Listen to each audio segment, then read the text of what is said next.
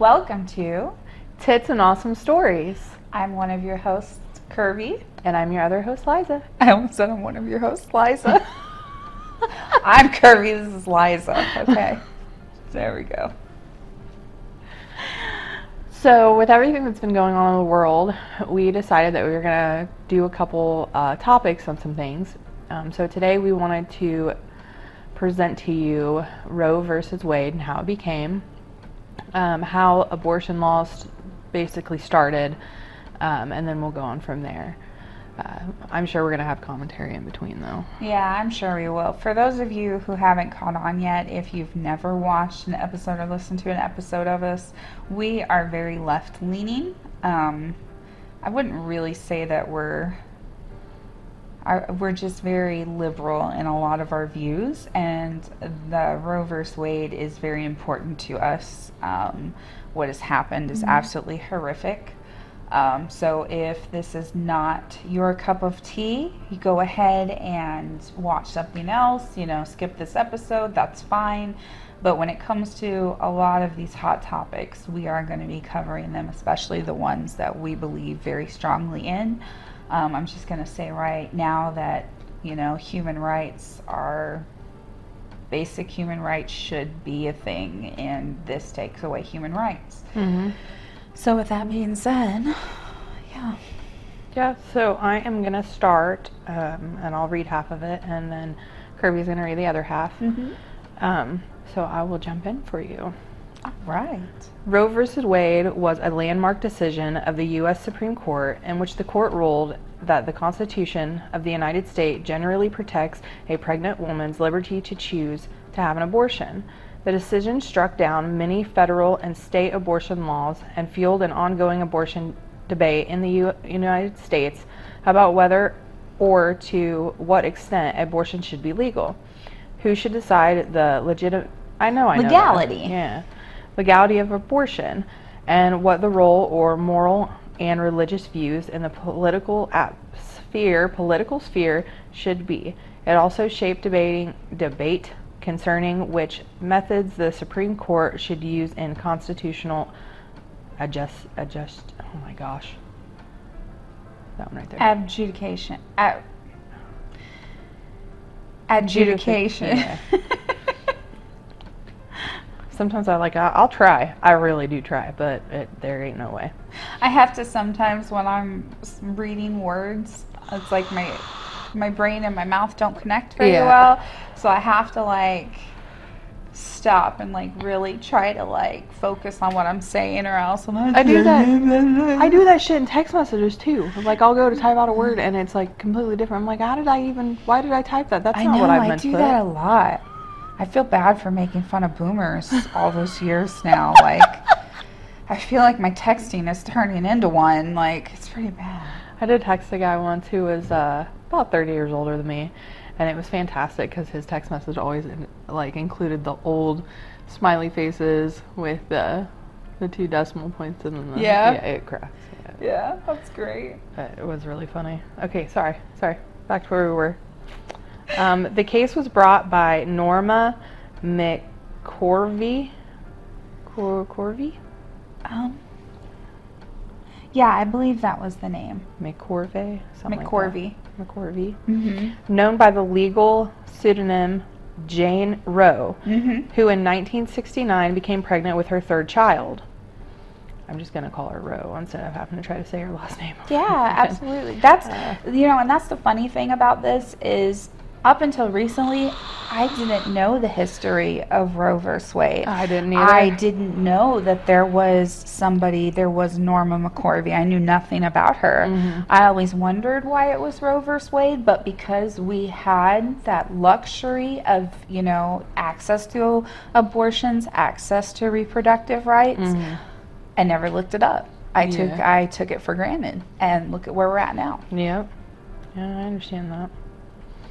Um, it says Roe wanted an abortion but lived in Texas, where abortion was illegally illegal except when necessary to save the mother's life. Her attorneys, Sarah Weddington and Linda Coffey, filed a lawsuit on her behalf in the U.S. federal court against her local district attorney, Henry Wade, alleging that Texas abortion laws were unconstitutional. A three judge panel of the U.S. District Court for the Northern, Northern District of Texas ruled in her favor and declared the relevant Texas abortion statutes unconditional. I can't talk, sorry. The parties appealed the ruling to the Supreme Court of the United States.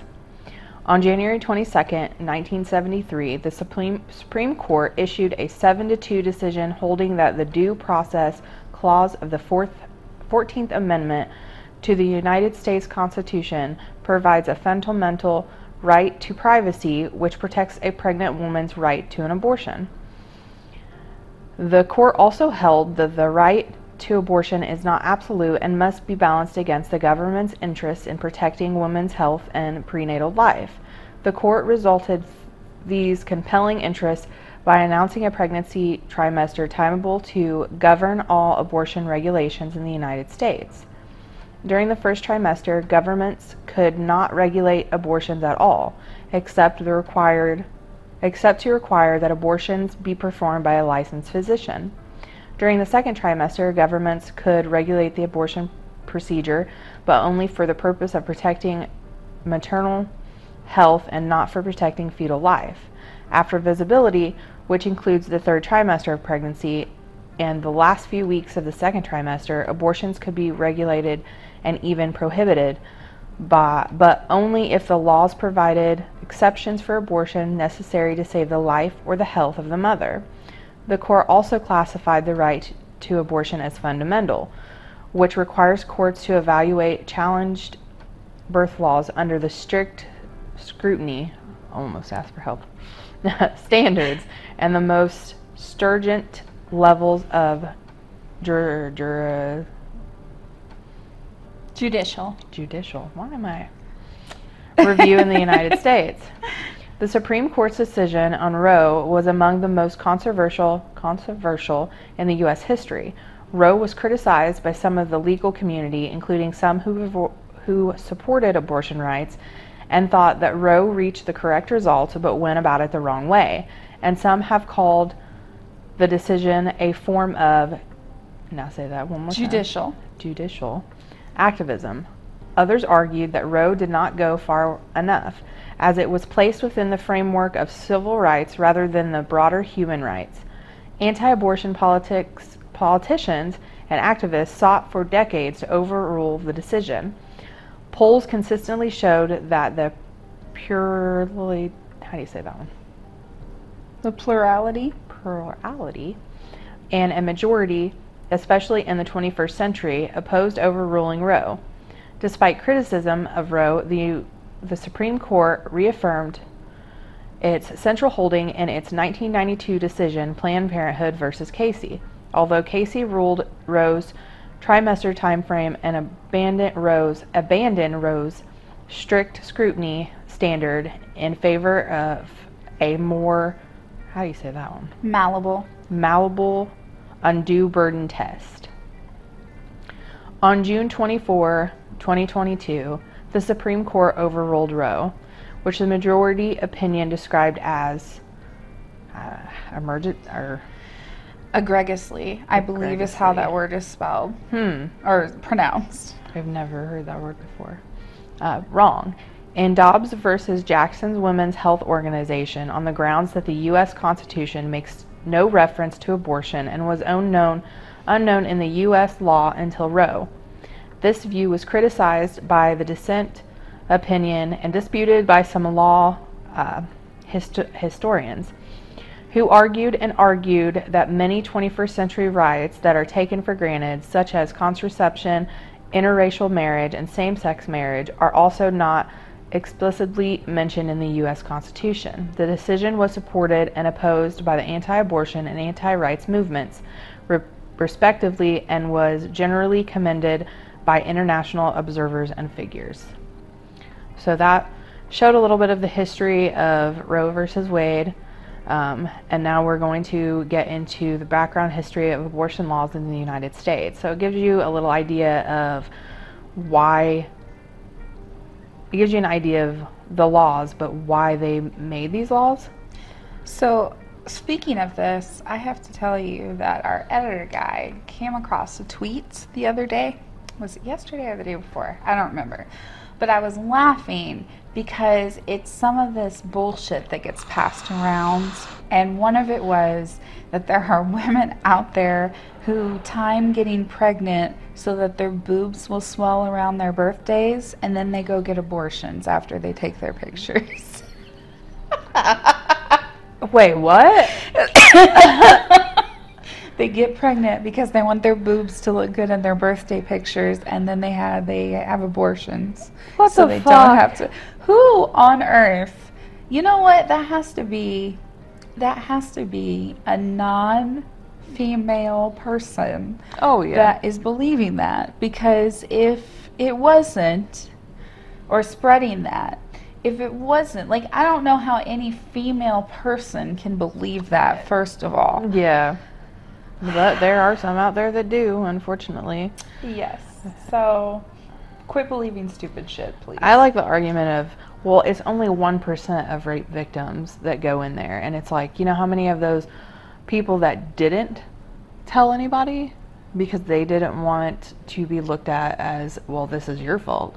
Yeah. You know, so that 1% could be even more if people, Oh, women sure were is. able It's- to come forward about rapes and not worry. yeah there's such a high amount of rapes that go unreported you know that do end up in pregnancies that go unreported because it's such a freaking circus for sexual assault victims. Mm-hmm. Um, it's awful because there's so much that's put on the victim. As somebody who has gone through it, Mhm. um, no, I I did not have a pregnancy from any sexual assault and or anything like that. No, I didn't have an abortion. But as somebody who is a sexual assault victim, when I came forward with the things that I went through, it was basically it was my fault. Mhm. And it was well, you obviously wanted it. Yeah, no, I, I I didn't wouldn't. want I wouldn't that. be here right now explaining to you what happened to me if that's what I wanted.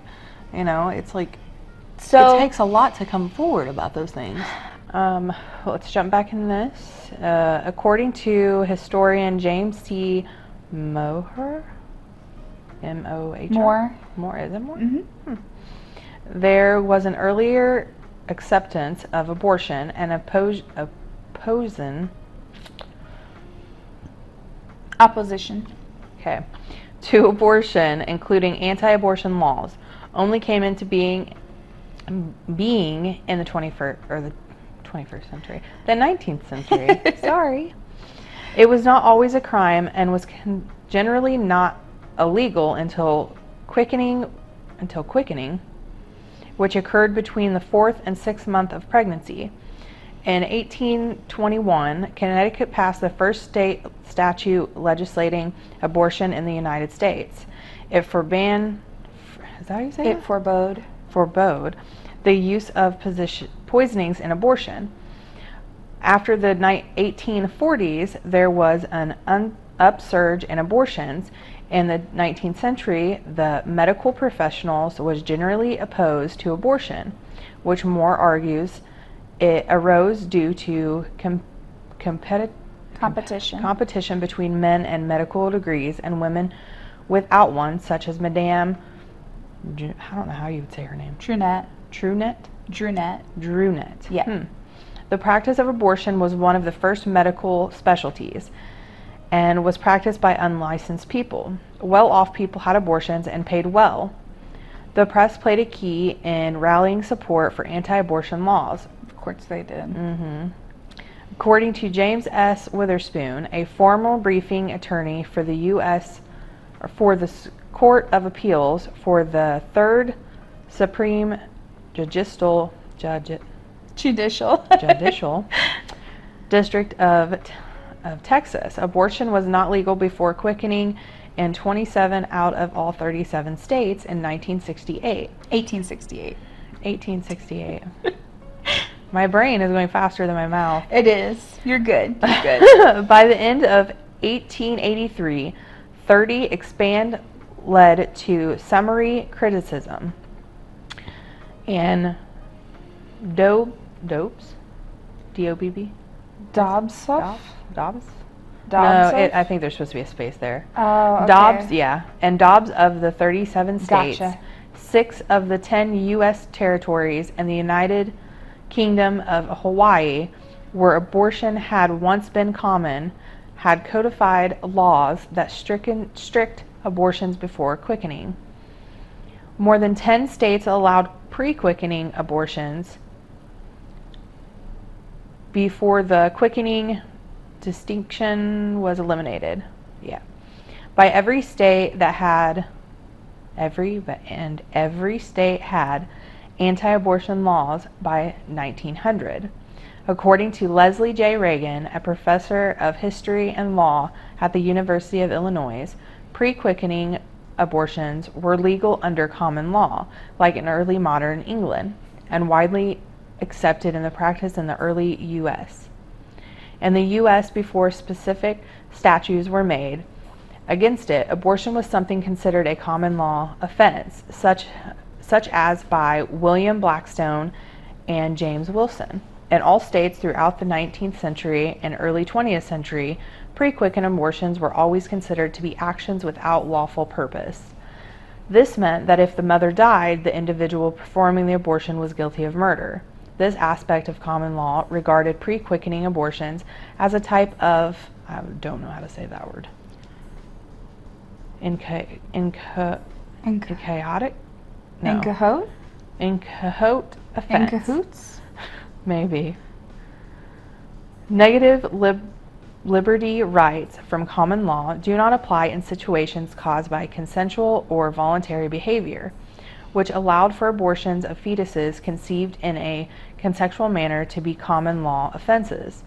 The majority option for Roe v. Wade, author- authoritative authored in Justice Harry Blackmun's name, which later states that the criminalization of abortion did not have roots in the English common law tradition and was thought to return to the more permission state of pre 1920s abortion laws. So, if I'm understanding this correctly, it was in 1800s abortions were legal, but it was only if it was not a consensual Yes. conception. Mm-hmm. If it was non-consensual. But here's the thing that's fucked up about all this is because only up until recently Mhm. marital rape became illegal. So all it took was for the man to say it was consensual. yeah. Yeah. So, like, it was pointless for it to be that because, yeah. Wow. Mm, Yeah, I, I like, which allowed abortions of fetuses conceived in a consensual, consensual manner to be common law offenses. So yeah, it, it was it was um, illegal and it was a Mhm. crime if you had an abortion unless you could prove that you were raped. And how many women you think were able to prove that?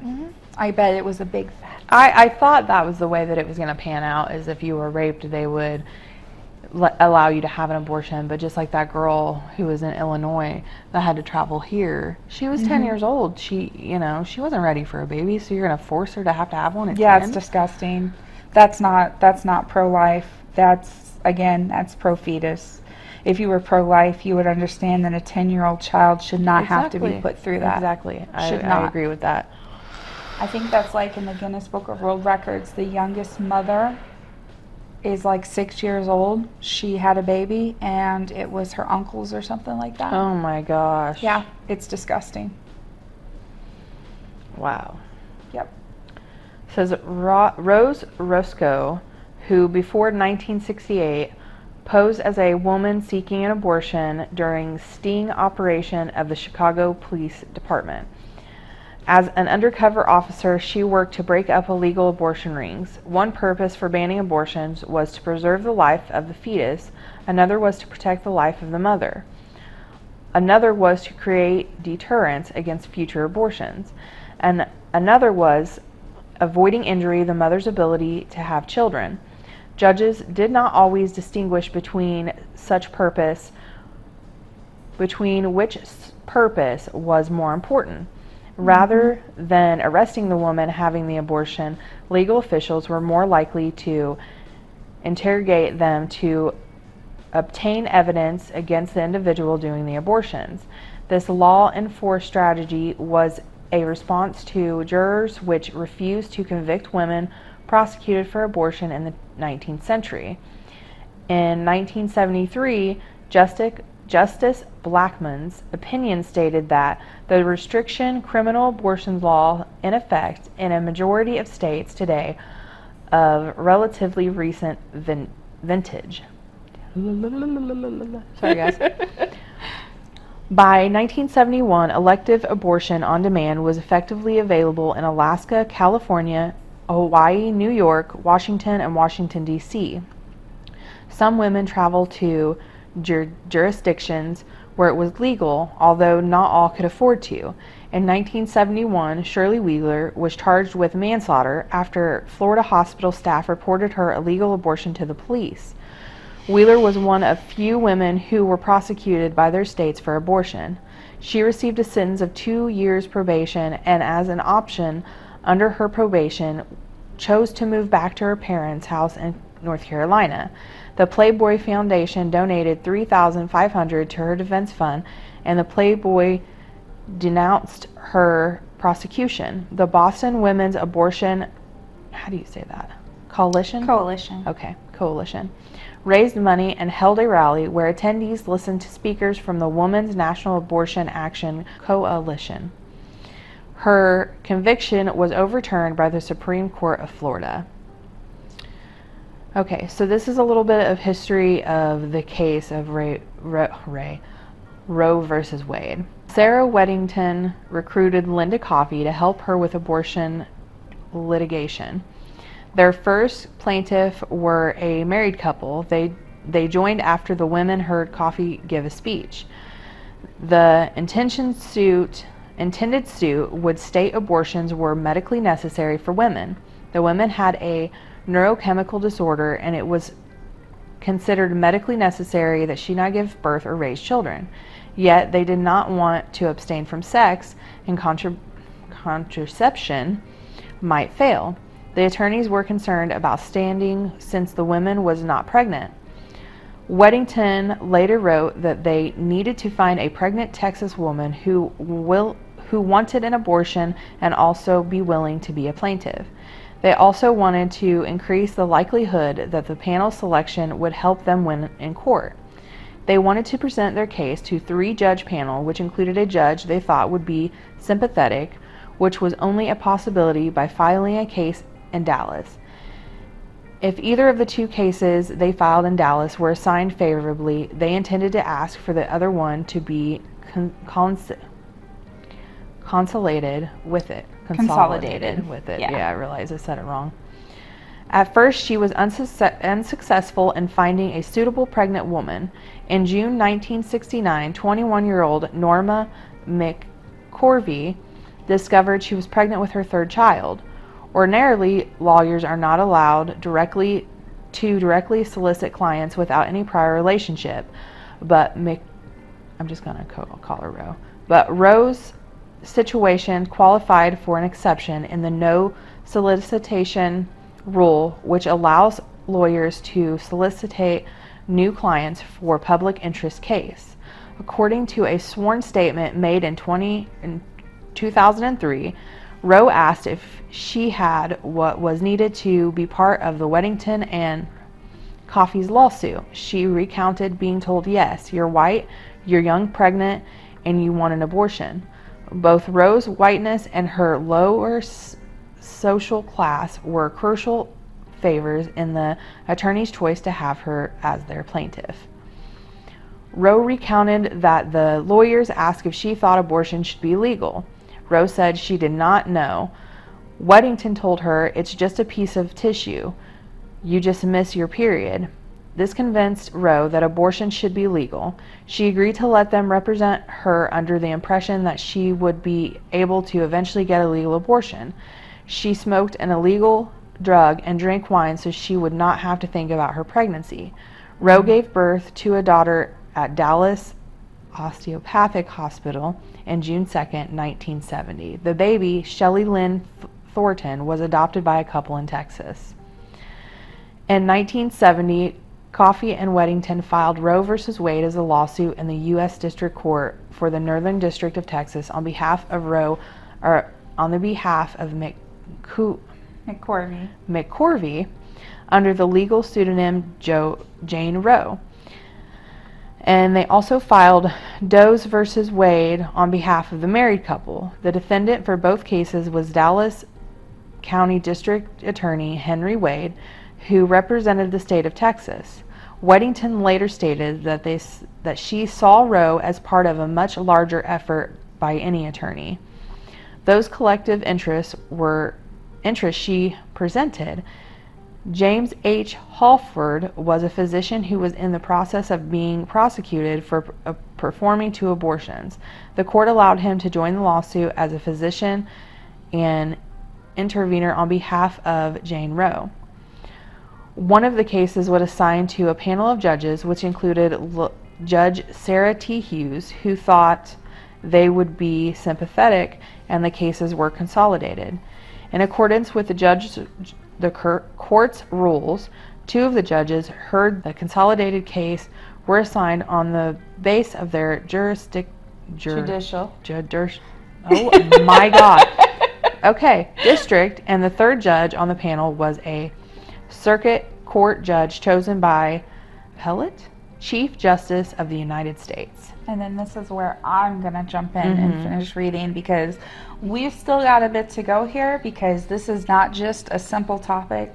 This is complicated. There's a lot of people involved in this. There's a lot of people that really fought for this, fought against it. And this may actually end up being a part, a two part video. We're not positive yet. So we'll find out here as we go. Just kind of depends on how long. Mm-hmm. So, continuing on with more on the history of this case, the consolidated lawsuit was heard by a three judge panel consisting of District Court Judges Sarah T. Hughes and William McLaughlin Taylor Jr., and Appellate Judge Irving Loeb Goldberg of the U.S. Court of Appeals for the Fifth Circuit. Hughes knew Coffey, who clerked for her from 1968 to 1969. Additionally, the backgrounds of the two other judges also gave Weddington and Coffey hope they would be successful. On June 17, 1970, the three judges unanimously ruled in McCorvey's favor and declared the Texas law unconstitutional, finding that it violated the right to privacy found in the Ninth Amendment. The court relied on Justice Arthur Goldberg's 1965 concurrence in Griswold v. Connecticut. Yet the court also declined to grant an injunction against enforcing the law and ruled against the married couple on the basis that they lacked standing. Since Wade said he would continue to prosecute people for performing abortions, the lack of an injunction meant that McCorvey could not get an abortion. Support for Roe and abortion rights in the 1960s to 1970s. In the 1960s, there was an alliance between the population control movement and the abortion rights movement in the United States. Okay, I have to pause you. So, the population control, I love my mother. I, I do. I would never harm her or have anyone harm her. I won't even put her in a nursing home when she's old and senile. She mm-hmm came at me the other day with some famous person, I cannot remember who she said it was, came out and said that they believed in population control and that they are trying to um, basically control the population at this point, and they want um, 50% of the population to die off. Mm, you should ask her how she feels about women getting pregnant so their boobs look good on their birthdays. She's one of those people like, I'm against it, but I don't think people should use it as birth control. Yeah, because that's what everybody does with it. Yeah, so I. Fuck it. You know what? Every time you get pregnant, they should provide home abortion kits and just suck a tube up your your hoo ha, and then yeah. you can just suck it Kinda all like out. Kind of like the the turkey basters. Yeah, you just stick it in. This will be a reverse one. Be like, you know, you text me, I'd be like, oh, hang on, I'm doing a home abortion. It'll be like five minutes. I'll call you back. Give me a sec. It's all right. Yeah, I just had to. When you said population control, it made me think of her, and so I just had to. Abortion parties, you and your besties. You're like, oh, who's next? kind of like the ones where they on TikTok when they take the videos of the they take they pee on pregnancy tests and then they see if any of them are pregnant and the one girl and her mom did it and her mom ended up being pregnant. Oh, I didn't see that. I haven't seen those. Her mom, yeah, her mom was the one that was pregnant. Oh my goodness.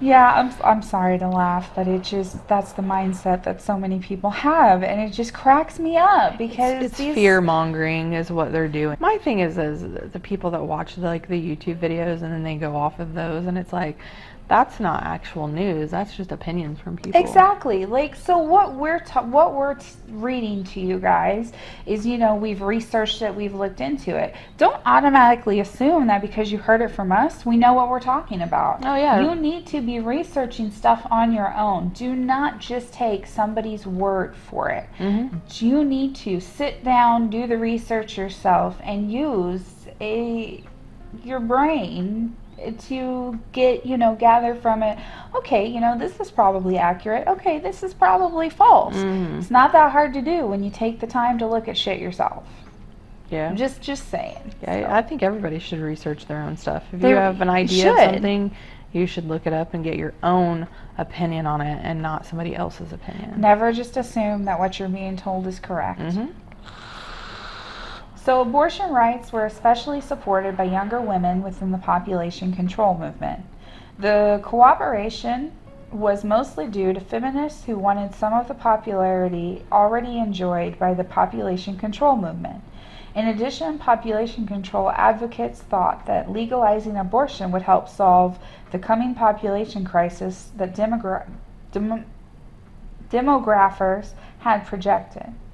In 1973, Hugh Moore's Population Crisis Committee and John D. Rockefeller III's Population Council both publicly supported abortion rights following Roe. I'm sorry, but Rockefeller made me think of.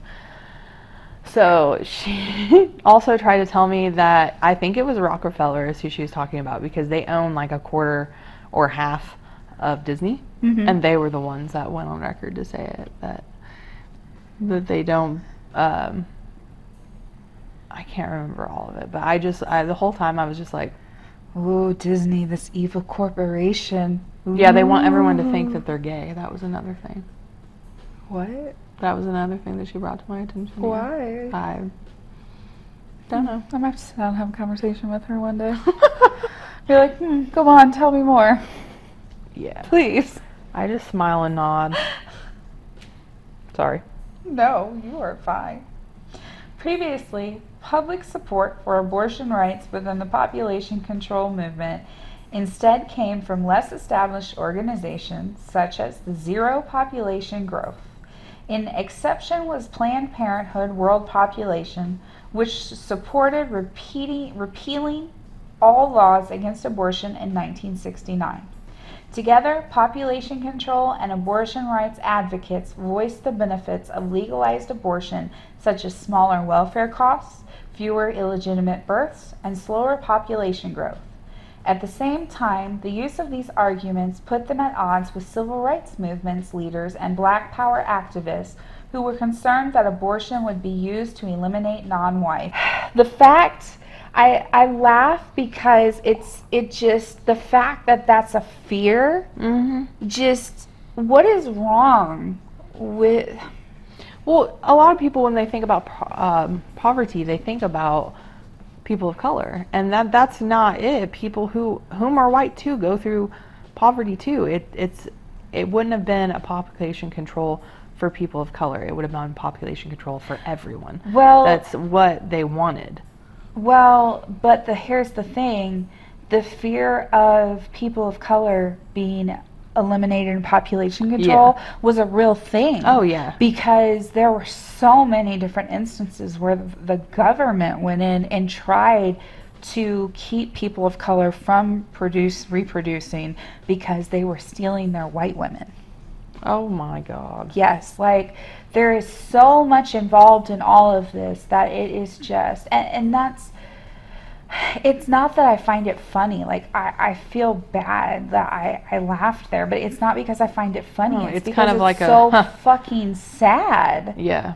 Like it's just, I, I, I hate people. I do too. And I I, just- hate I I hate hate that people. people feared that.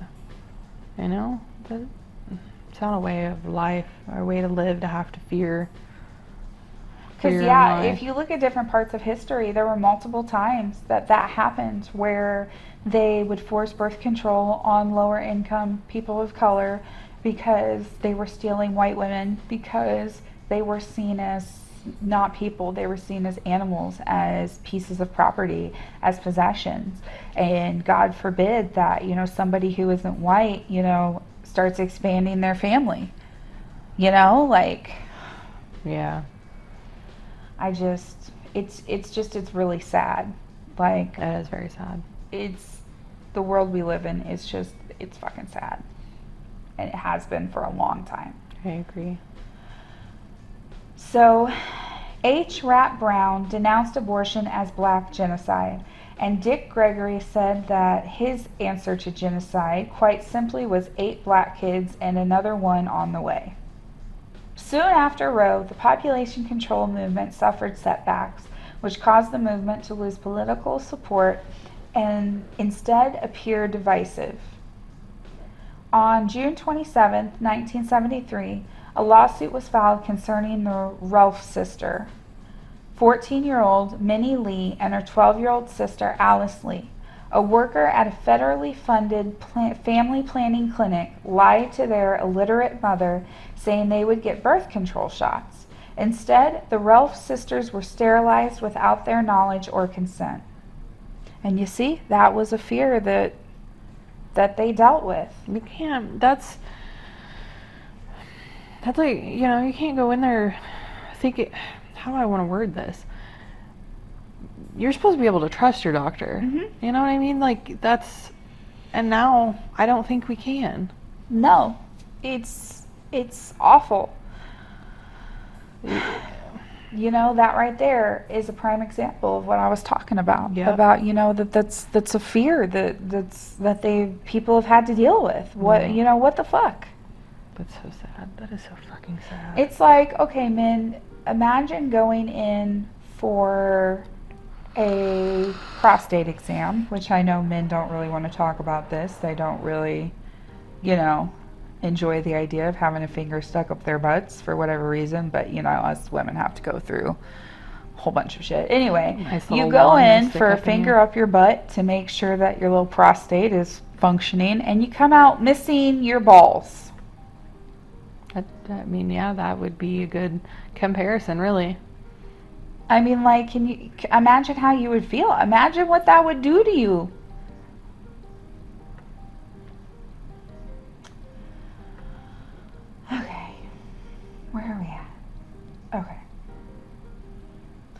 During the next 15 months, 18 additional women came forward about their forced sterilizations, all belonging to minority races. Concerns rose that abortions would also become compulsory. During the 1974 World Population Conference in Bucharest, Romania, Bucharest, excuse me, Romania, most developing nations argued that the developed nations' focus on population growth was an attempt to avoid solving the deeper causes of underdevelopment, such as the unequal structures of international relations. Instead, they wanted more favorable terms under the new international economic order. A draft plan with fertility targets was strongly opposed by the developing countries, which surprised the delegations from the United States, Canada, and Great Britain. The final plan omitted fertility targets and instead stated a population policy may have a certain success if it, it constitutes an integral part of socioeconomic development. As members questioned the political benefits of population control rhetoric, the abortion rights movement distanced itself from the population control movement. In October 1973, Robin Elliott circulated a memo to other Planned Parenthood members concerning opposition to Planned Parenthood's credibility in its reference to the population problem. Instead, she thought that they should use Roe inspired rhetoric about the reaffirmation of commitment to freedom of choice and parenthood. By 1978, a NARAL Narrow handbook denounced population control. So, in the 21st century, in 2021, Women's March, where many speakers bemoaned a looming threat to Roe. Into the 21st century, advocates of Roe describe it as vital to the preservation of women's rights, personal freedom, bodily integrity, and privacy. Advocates have also reasoned that access to safe abortion and reproductive freedom generally are fundamental rights. Supporters of Roe contend that even if abortion rights are also supported by another portion of the Constitution, the decision in 1973 accurately founds the right in the 14th Amendment. Others support Roe despite concern that the fundamental right to abortion is found elsewhere in the constitutional in the Constitution, but not in the portions referenced in the 1973 decision.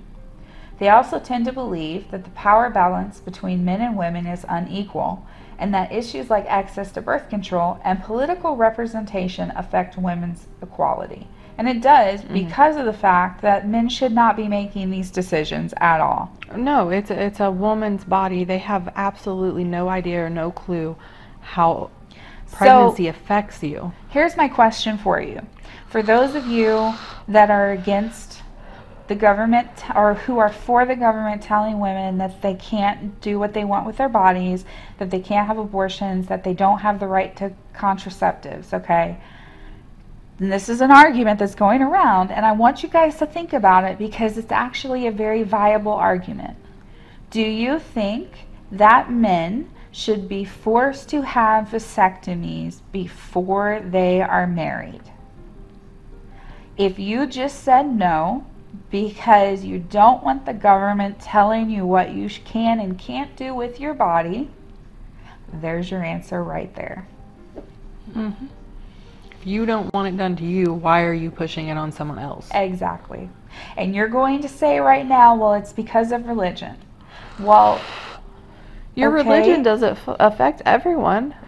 Free religious freedom is the right for you to say, I cannot participate in this because it's my against my religion. Mm-hmm. Religious oppression is where you think you have the right to say they cannot participate in this because it's not part of my religion. Mm-hmm. Would you want someone coming into your home unannounced and telling you that you can't do something in your own home because they don't do it in their home and they're against it?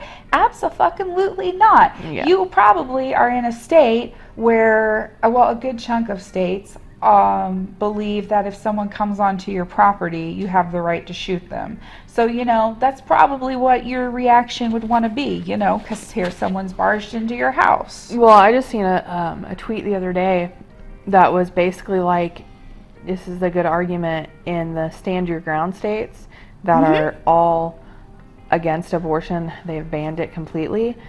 Like I said, it's a stand your ground state. So if someone t- attempts to rape you, then you can legally shoot them. Well, it was you were trying to protect yourself. Exactly. So, opinion polls in late 2021 indicated that while a majority of Americans oppose overturning Roe, a sizable minority overturning Roe, but all a sizable minority opposed overturning Roe, but also desired to make abortion illegal in ways that Roe would not permit. This was attributed to poll respondents misunderstanding Roe v. Wade or misinterpreting of the poll question. 2018 to 2019 polls showed that while most Americans generally supports abortion in the first trimester at 60%, this drops to 20% for the second trimester, even though Roe protects the right to abortion until the last weeks of the second trimester. And at the same time, 69% said they would not like to see Roe overturned, compared to 29% who said they would like to see Roe overturned. Another poll Another poll showed that 43% of those who said abortion should be illegal in most or all cases opposed overturning Roe, while 26% of those who said abortion should be legal in most or all cases supported overturning Roe.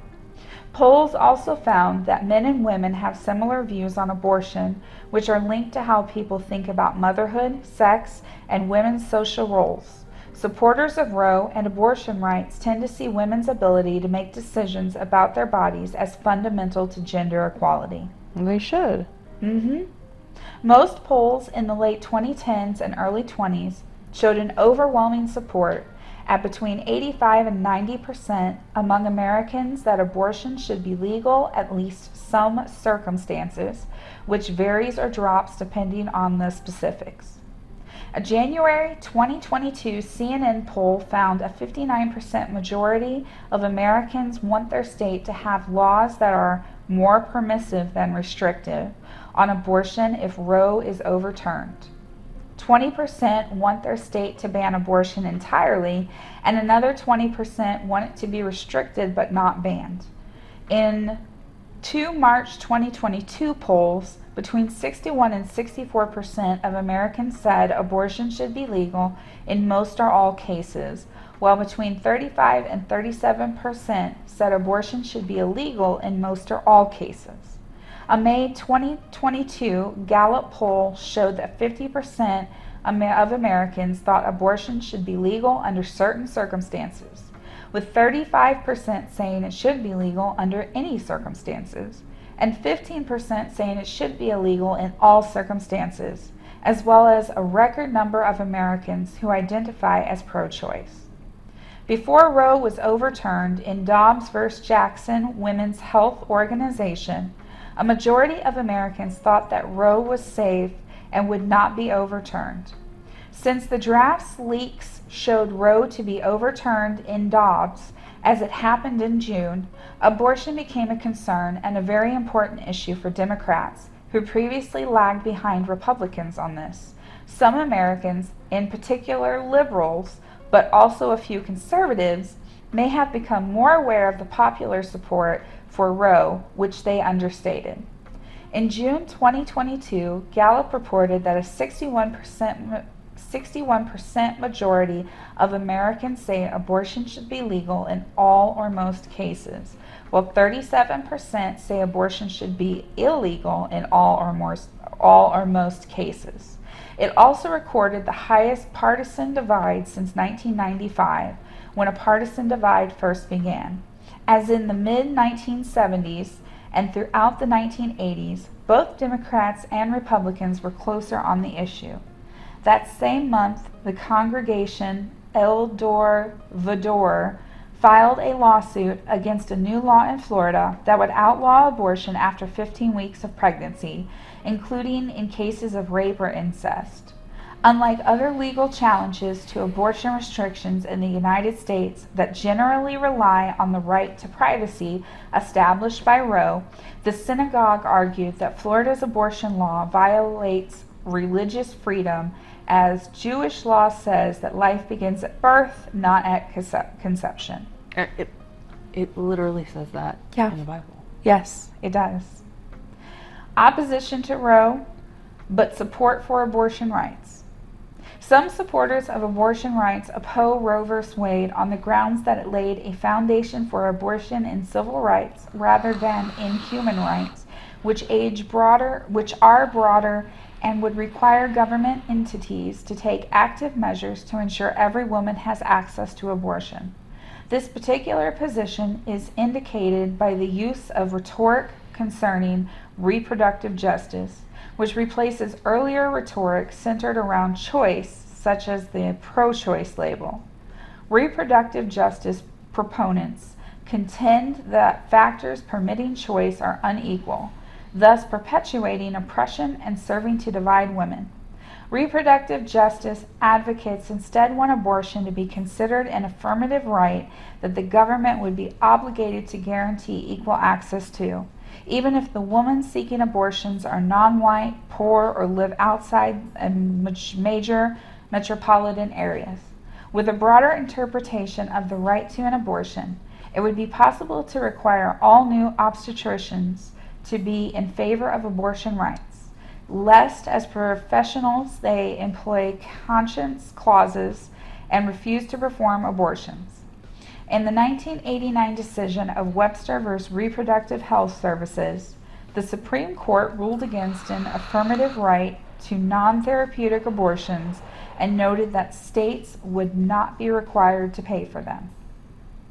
Some in acad- academia, academia, some in academia have equated the denial of abortion rights to compulsory motherhood and reason that because of this abortion bans violate the 13th Amendment. When women are compelled to carry and, ch- and bear children, they are subjected to involuntary servitude in violation of the 13th Amendment. Even if the woman has stipulated to have consented to the risk of pregnancy, that does not permit the state to force her to remain pregnant.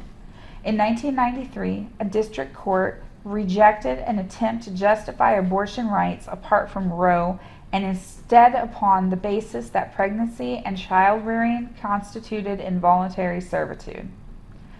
March for Life in 2020, every year on the anniversary of the decision, opponents of abortion march up Constitution Avenue to Supreme Court building on Washington, D.C. In the March of Life, around 250,000 people attended the march until 2010. Estimates estimates put the 2011 and 2012 attendances at 400,000 each, and the 2013 March for Life drew an estimated 650,000 people. Jesus. That's insane. That is wild. That's insane. Opponents, excuse me, opponents of Roe say that the decisions lack a valid constitutional foundation. Like the dissenters in Roe, they maintain that the Constitution is silent on the issue and that proper solutions to the question would best be found via state legislatures and the legislative process, rather than through an all encompassing ruling from the Supreme Court. Another argument against the Roe decision, as articulated by former President Ronald Reagan, is that in the absence of cons- consensus about when meaningful life begins, it is best to avoid the risk of doing harm. In response to Roe v. Wade, most states enacted or attempted to enact laws limiting or regulating abortion, such as laws requiring parental consent or parental notification for minors to obtain abortions, spousal mutual consent laws, spousal notification laws, laws requiring abortions to be performed in hospitals, not clinics, laws barring state funding for abortions, laws banning intact dilation and extraction, also known as partial birth abortion, laws requiring waiting periods before abortions, and laws mandating that women read certain types of literature and watch a fetal ultrasound before undergoing an abortion. Oh my god. That's Why? That's that's not. In 1976, Congress passed the Hyde Amendment, barring the federal government from using Medicaid to fund abortions except in cases of rape, incest, or a threat to the life of the mother. The Supreme Court struck down some state restrictions in a long series of cases stretching from the mid 1970s to the late 1980s, but upheld restrictions on funding, including the Hyde Amendment in the case of Harris v. McRae, some opponents of abortion maintain that personhood begins at fertilization or conception and should therefore be protected by the Constitution. The dissenting justices in Roe instead wrote that decisions about abortion should be left with the people and to the political process the people have devised to govern their affairs. So there's a lot to this. Mm-hmm. Like I said, we could have included a lot more too. We mm-hmm. pretty much summer, summarized it down to um, the history of Roe, then breakdown of the case, and things like that. So you had an idea of how it actually became, um, and then what the laws for abortion actually was at one point. Right. so yeah, so educate yourself. If you checked, if you're still with us, I'm glad that you are. I know that was a long read, and we thank you for Mhm. hanging in there with us. Um, you know, I'm going to make sure that I add to the description for this episode that it is kind of a heavier read. Mhm. I know that a lot of the times when stuff is long like that, I'll kind of check out halfway through, and sometimes I'll need a TLDR, too long, didn't read. Mhm. So if that's the case for you, um, you know, I'll make sure that I add that into the description for this episode because I want you to take the time to find something that summarizes both sides Mhm. and you know what is going on currently because it's so important to be paying attention to this. It really is. Yeah, because this is not. They're not going to stop with They're this. not They're going to keep going. if men if if you honestly think that this isn't going to affect you, you are completely stupid and you're sleeping on this Mhm. because it is 100% going to be affecting you as well. Mhm. Eh, you know, they're going to come, they've already made comments about gay rights and gay marriages. Then they're going to be coming for transgender, they're going to be coming for all LGBTQ plus Mhm. and then they're going to come for i guarantee you interracial and it's not going to stop because if they can get away with one they're going to think that they can get away with Yeah. whatever the fuck they want and they're not going to stop until we're back in the 19 fucking 30s Time limit. Or a, a limited term. Yes. Oh my gosh. Time limited terms. We have to quit putting old white men in these positions and then letting them stay there forever. And it goes the same for non men too. Like, non men, just because you're a woman doesn't mean you should be allowed to stay there forever either. Yeah, I, I I agree. I think there should be a limit on how long they can hold that position. Absolutely. Just like the president. It should not be a and lifelong you know. position at all. That's, yeah. So, with that being said, why did you? why did you smoke this week? This is a heavy one that I had to research, so you know it kind of upset me in different ways. Yeah. Like I, I be very honest. Uh, I had thought about abortion when I was pregnant with. with your youngest, Yeah. So you you had With- thought about abortion with your youngest. Mm-hmm. I did. Um, I didn't know what I was gonna do. I didn't know how how this was gonna pan out. I was doing good to take care of the one that I had. Right. You know, I was terrified of what I'm gonna do when I bring this other child in the world. Kids are expensive. You know, I don't have the money for all that. I know you have to like actually feed them and clothe them and shit, and it's it ain't cheap. No, not at all. Not at all. Especially when you're buying sets for several kids. Yeah. You know. So I I never had one. I don't know if I could ever have one. But I'm not going to stop somebody from doing something to their body. It's not my business. Their body is their body, not mine. You know, I, you do what you want to do with your body. When I had my daughter, or I, when I was pregnant with her, or right around the time that I had her, there was a story of a family that was getting ready to have a baby. They were pregnant, she was pregnant, excuse me, and she was told that the baby was not going to survive outside of the womb, that the mm. baby was going to die. And they decided, because of their religious beliefs, that they were going to go ahead and they were given the option to terminate, and they chose not to. And they went ahead and decided to have this baby, even though they knew that this baby would not survive. They, and it really, really upset me because they had, it was a mini documentary, mm. and they had cameras following them and everything. And the woman was picking out a coffin for her baby while she was still pregnant. And she was talking about how instead of getting to have a baby shower, she was buying a coffin. Mm. And she ended up having the baby.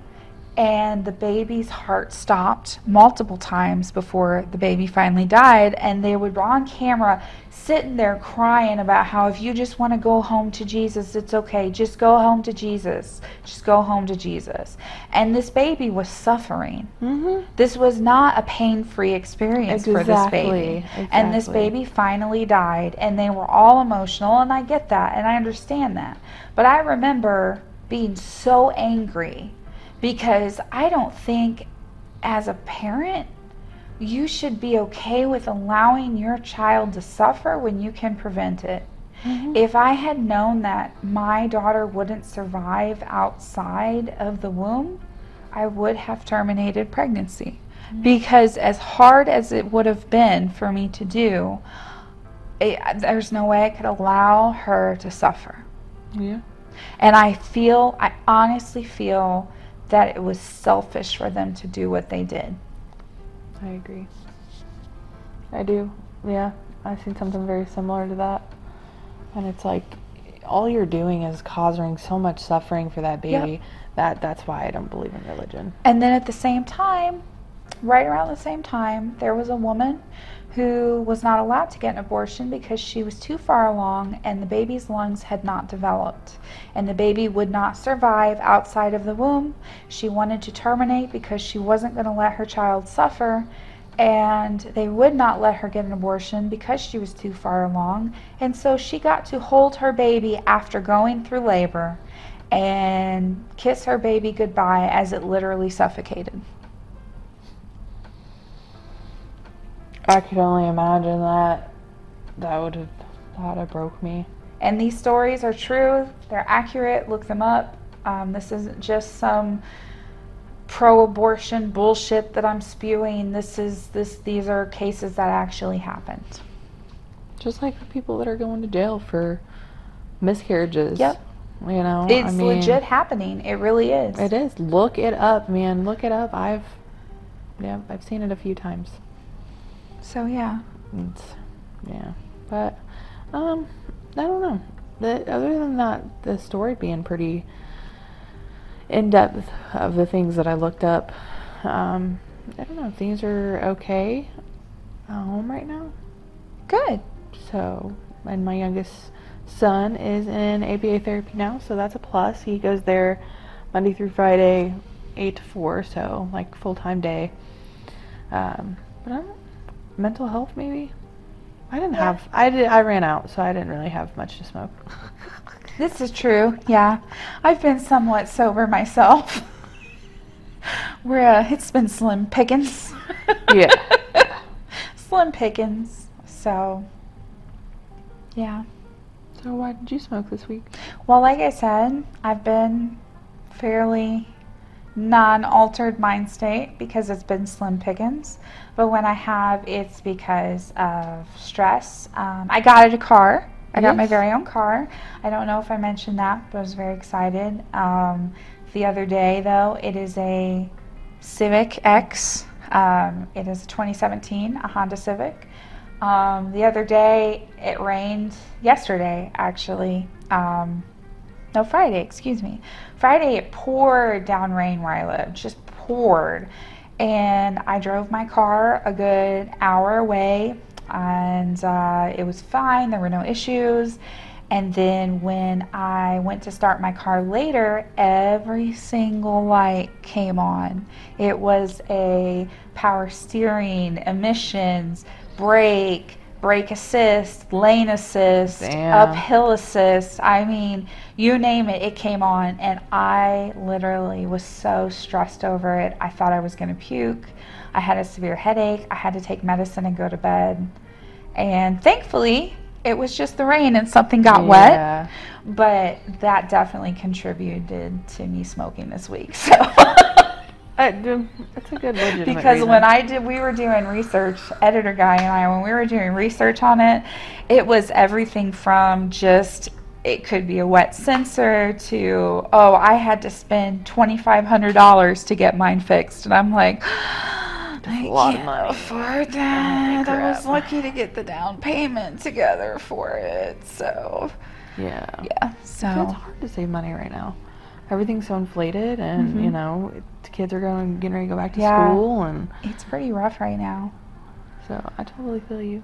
Other than that, though, just just stress and mental health, and my living situation is still a little stressful at the moment. But I should have the place to myself before too long, which I'm very excited about, and I Mm. think that'll really help for both parties involved. Oh. Yes, and I'm totally Oh, gonna celebrate when I have the place to myself. I am throwing a pitch in. So I'm going to invite you and your significant other, and editor guy is going to be there, and then um, Bailey. I'm going to be inviting Bailey, and I'm going to be inviting several other people, and we're just going to have a nice little shindig. There so, you go. That'd Yes. fun. Yeah, so Really I'm fun. excited.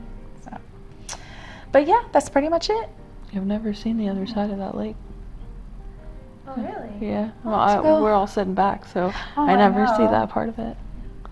We'll have to go for a walk around it sometime. Yeah, that'd be fun. The uh, apartment that we film in to the right of us here, which would I guess be left for you guys since it'll be reversed, but um, we actually have this like beautiful lake that sits out here, and so that's why people will walk because they'll walk around the lake, and that's why we're always like, oh, who's out there today? I know. I saw a couple. so saw, saw a couple snack cakes walking by. a couple snack cakes. Were they little Debbie's or off-brand? Yeah, Oh, I didn't really see them that closely. I just. We'll assume they were Little Debbie snack cakes. No affiliation, by the way. they don't sponsor us, we promise. I wish. That'd be a good sponsor. Mm-hmm. Ooh, some zebra cakes. Yeah, Little Debbie. Love these. Send us some zebra cakes. Those are my absolute favorite. Oh, those and tiger rolls. Those are good. Oh, Oh, the strawberry shortcake ones. Oh my gosh, yes. You know what I love about the zebra cakes, though? What? They remind me of wedding cake. Yep, kind of. I can see that. Yeah, that's why they're so. It's like having wedding cake. Like anytime you want it, it's so freaking good. I could see that. They're really good. All right. So, yes, once again, thank you to our editor guy for always taking care of our episodes and doing your awesome edits that we love so much and people get to enjoy. Yeah. And also, you know, we want to remind you guys that we're available on Stitcher, Anchor, and Google Podcast, I do believe. Obviously, awesome. we're now on YouTube. I didn't ask for your help.